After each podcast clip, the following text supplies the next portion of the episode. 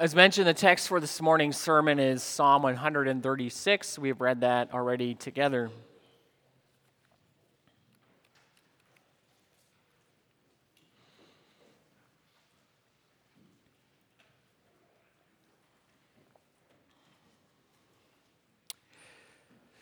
Beloved congregation of the Lord Jesus Christ, Thanksgiving is fitting for Christians. It's what God desires from his children. Listen only to the words of 1 Thessalonians 5, verse 18. Give thanks in all circumstances, for this is the will of God in Christ Jesus for you. This is the will of God in Christ Jesus for you. So, as Christians, it's fitting that we thank the Lord. We take time to thank the Lord. In fact, Scripture says refusing to thank God for his many gifts is one thing that arises out of unbelief. For example, Romans 1 describes this for us. Verse 20 says, God's eternal power and divine nature can be clearly seen in nature. So people can see from creation that there's a God.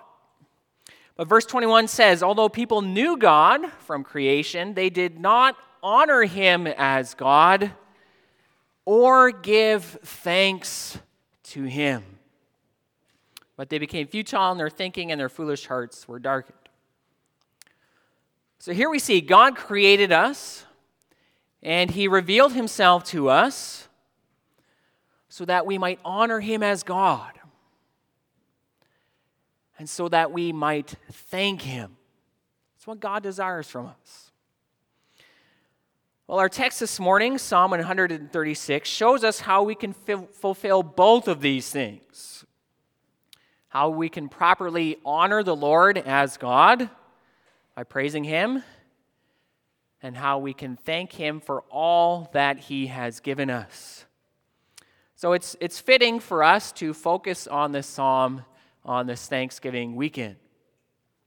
And this psalm calls us to thank God for two main reasons. We're to thank God for who He is and for what He's done for us. Not only that, but in these things, we see again and again that God's steadfast love shines so brightly. Listen only to the first verse of this psalm. Give thanks to the Lord, for he is good, for his steadfast love endures forever. And we hear that refrain again and again. In fact, this psalm declares God's steadfast love no less than 26 times. Now, God's steadfast love is his loyal covenant love. It's his self giving love for his people. It's his wondrous love that remains forever. And that indeed is a great reason to thank God at Thanksgiving. So I've summarized the sermon as follows Give thanks to the Lord for his steadfast love endures forever. And we give thanks for, and we see three things in this psalm uh, God's work of creating and sustaining the universe. A second, God's work of redemption or salvation. And third, God's work in giving us an inheritance. So Psalm 136 it has three main sections. And these three main sections, they they form the basis for the three points of the sermon this morning. And on either side of these three sections, we have an opening and a closing call to give thanks to the Lord. On the first three verses, the introduction, they give three reasons to thank God by focusing on who God is. Give thanks to the Lord, for he is good.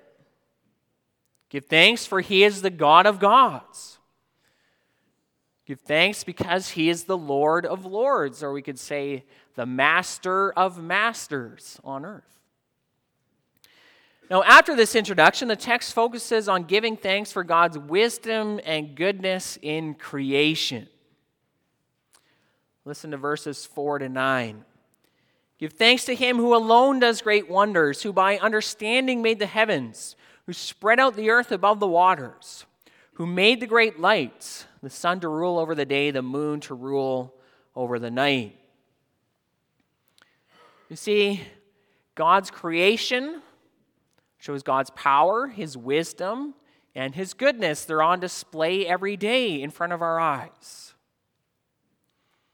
And think for a moment just about a fraction of some of the amazing things we can see in nature.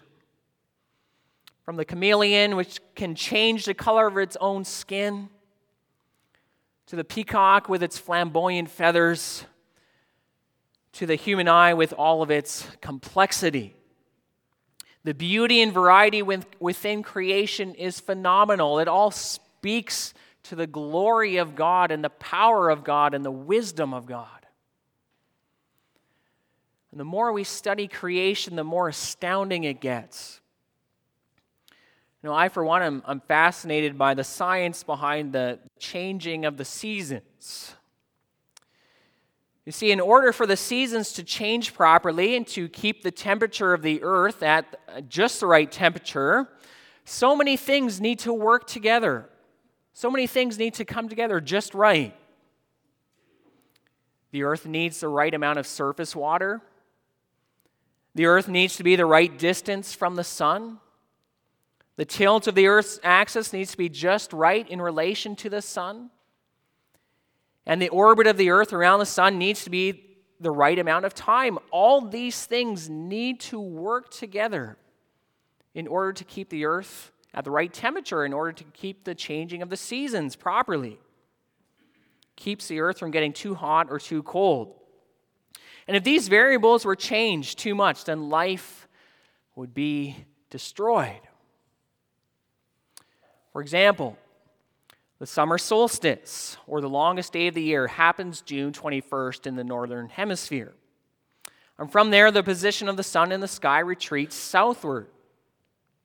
You see, this timing of the solstice keeps the hemispheres at the right temperature. If the summer or the winter solstice did not happen at the right time, probably even a week later, the temperature extremes on Earth would be too great for life to exist. But God keeps everything in a wonderful balance so that we can live and enjoy life. We can see by studying this how precarious life is in itself how dependent we are on God and His marvelous wisdom in creation.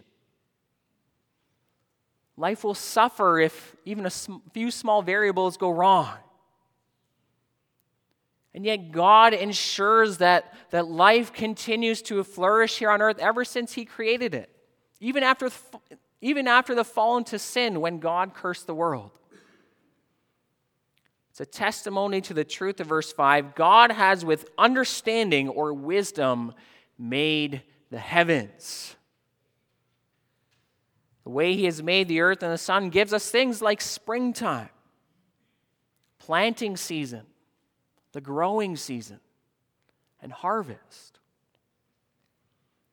And what a reason to honor the Lord and to give thanks to Him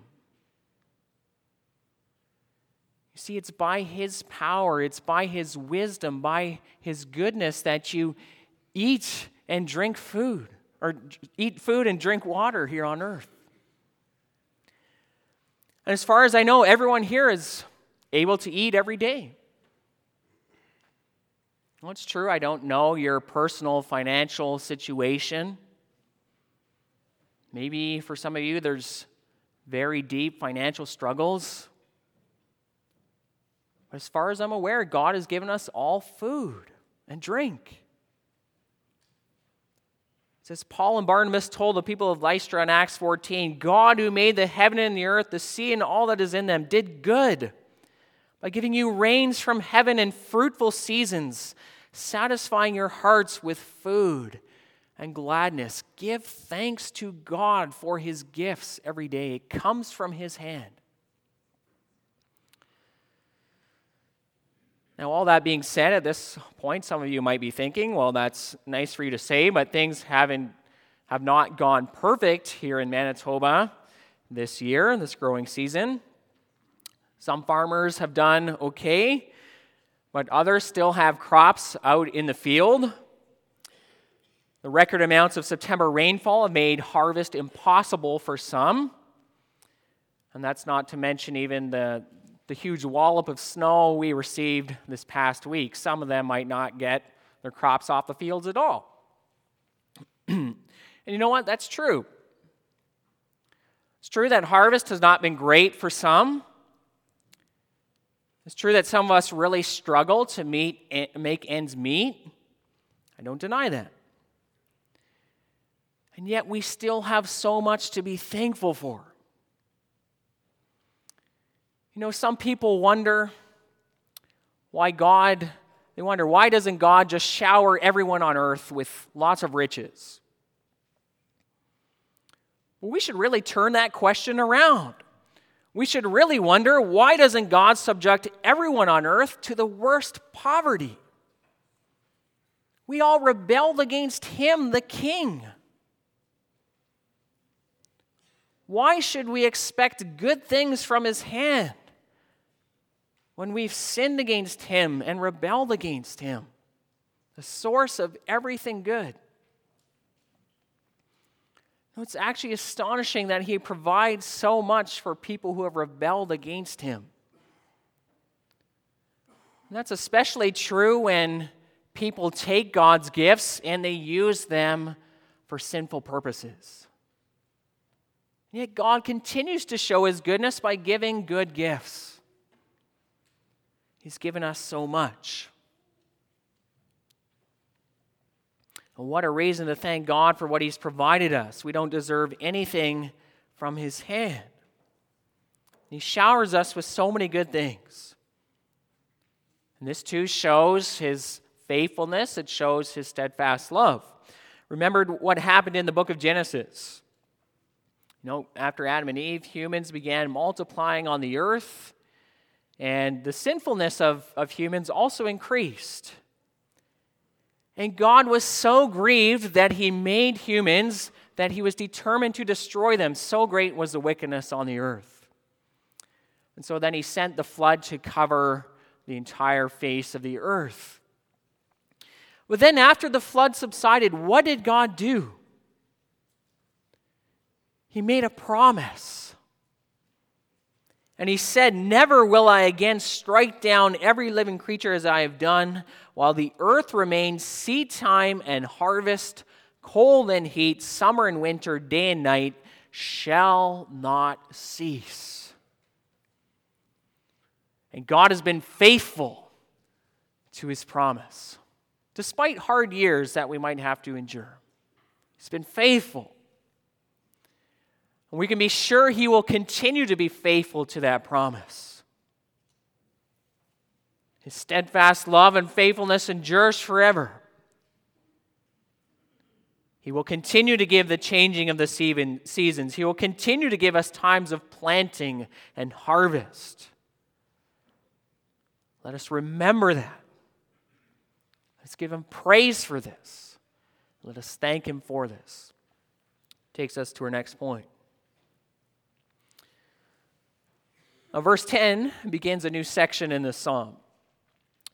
Moves from giving thanks to God for his power and wisdom in creation to giving thanks for his work of salvation. Now, as you can see in this psalm, this, this section specifically highlights Israel's redemption from slavery in Egypt from the book of Exodus in the Old Testament. And this too is a sign of God's steadfast love. He had promised to deliver Israel, and he did it. See, Israel was there, slaves in Egypt. They cried out because of their bitter slavery. Their cries came up to God, and He heard them.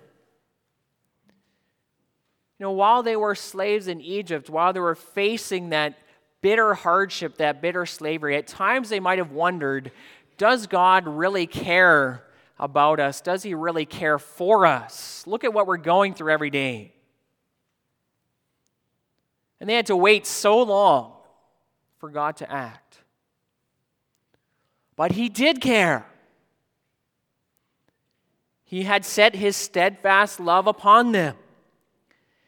And in their slavery and in their pain, He was looking down with them with compassion, even though he made them wait. And then finally, he came to rescue them. What a reason for Israel to praise the Lord and to continue to thank God for this salvation. Now, it, of course, it makes perfect sense for Israel to give thanks to God for this. If God did not rescue them, they might still be subject to that same miserable life. But what about us? What can we give thanks for here with, with this section of this psalm?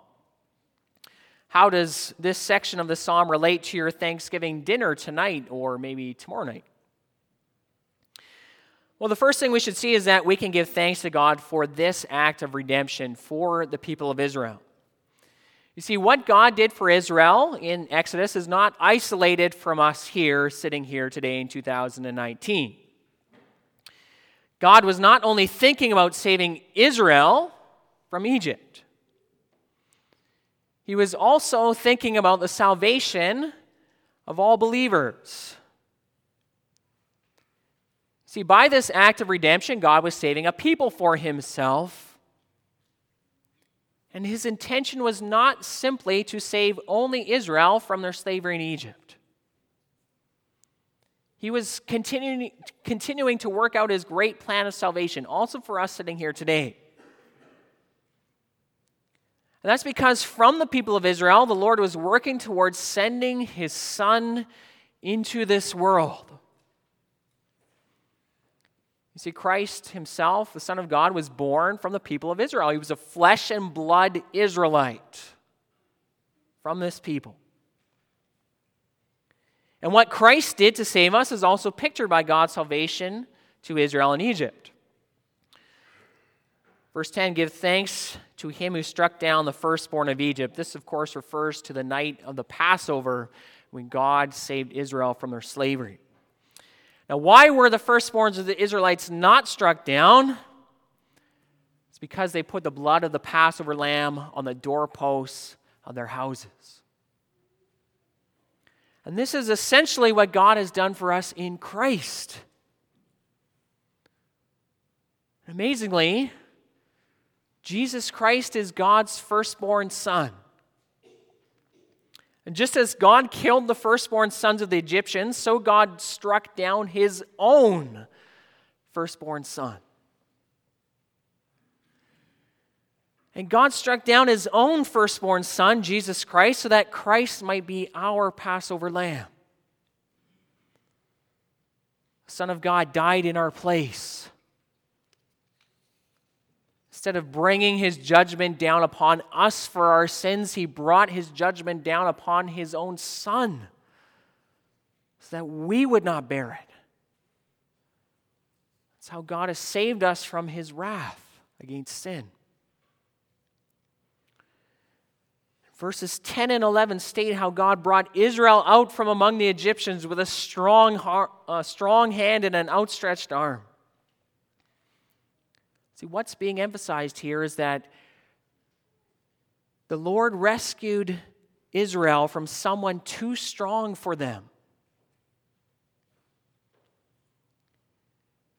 The Israelites could not free themselves from slavery to Pharaoh.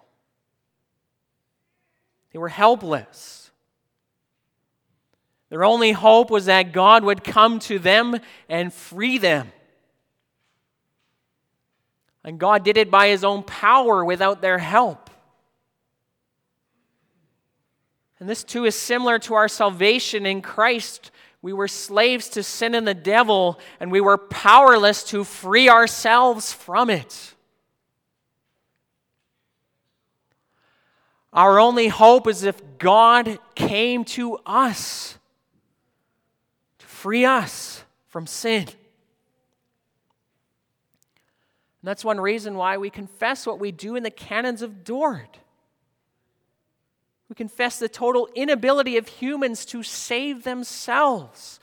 God must come to, to people, He must save them, He alone. And He saves us without our help. That's what He's done in Christ and by the power of the Holy Spirit. In Christ's death on the cross, we're set free from slavery to sin and the devil. And the Holy Spirit applies the saving work of Christ to us personally as He calls us to believe, as He calls us to faith. And now, as believers, we can serve God again. We can obey God more and more.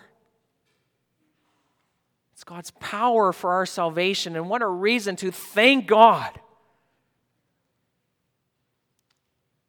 Look at this world. So many people are in slavery to sin and they are not set free. They go on in unbelief without repenting. And it's a bitter slavery that ends in eternal death.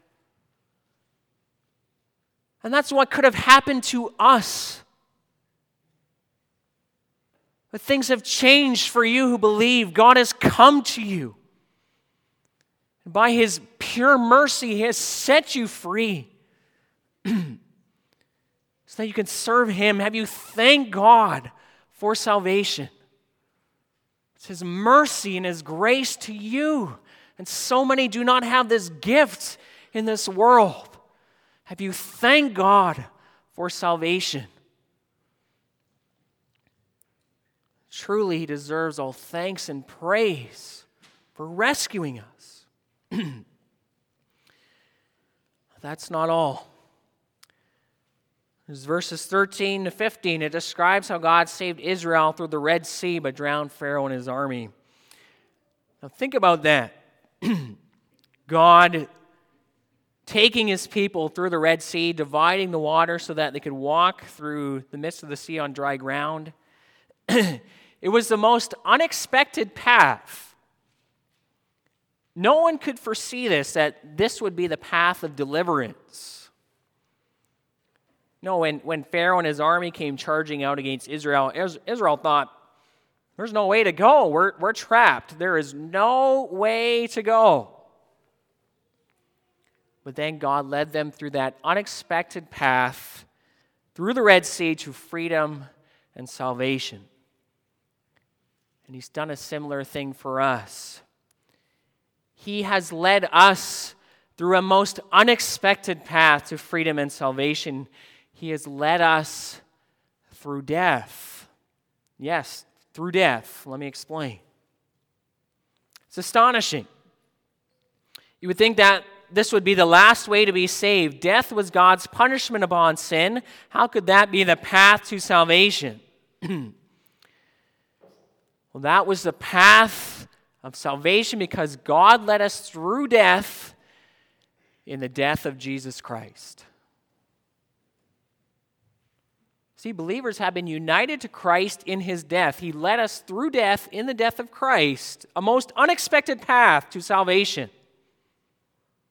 We've passed through death in Christ Jesus, believers have. See, by Christ's obedience, he not only led us into death, but also to the other side, the side of the resurrection. And that's a place the devil and our sinful nature cannot come to the place of the resurrection where believers have been brought by Jesus Christ. And that's how God has set us free from the devil and our sinful nature. It's how he's given us eternal life in Christ. What a reason to thank and praise God on this day and every day. Because of that, we can truly proclaim the steadfast love of the Lord is it endures forever. endures forever in Christ. God has separated us from the devil's power. That means that now nothing shall separate us from God's power, from Christ's power, from God's love. We can say in the words of Romans 8, I'm sure that neither death nor life, nor angels nor rulers, nor things present, nor things to come, nor powers, nor height, nor depth, nor anything else in all creation will be able to separate us from the love of God in Christ Jesus our Lord. Give thanks to God for this, beloved. It is true in Jesus Christ. brings us to our next point. so this brings us to the last section of the psalm. Excuse me. This part focuses on how God brought Israel to the land of Canaan after their deliverance from Egypt. Excuse me. And how he struck down the wicked kings living there, and then he gave their land as an inheritance to Israel. And of course, subsequent generations, they enjoyed the land as their heritage. It was passed down to them through the generations. Now, notice how this section of the psalm focuses on the kings of Canaan. There it says, Give thanks to him who struck down great kings and killed mighty kings, Sihon, king of the Amorites, and Og, king of Bashan. See, God, as the Lord of Lords, again showed his power by defeating these mighty kings so that Israel could go into the, into the land. And it also shows his steadfast love. You see, long ago, before this happened, the Lord promised the land of Canaan to Abraham's descendants. And it took a long time for the promise to be fulfilled. It took a long time, hundreds of years, before the promise was fulfilled. And this long wait would test the faith of God's people.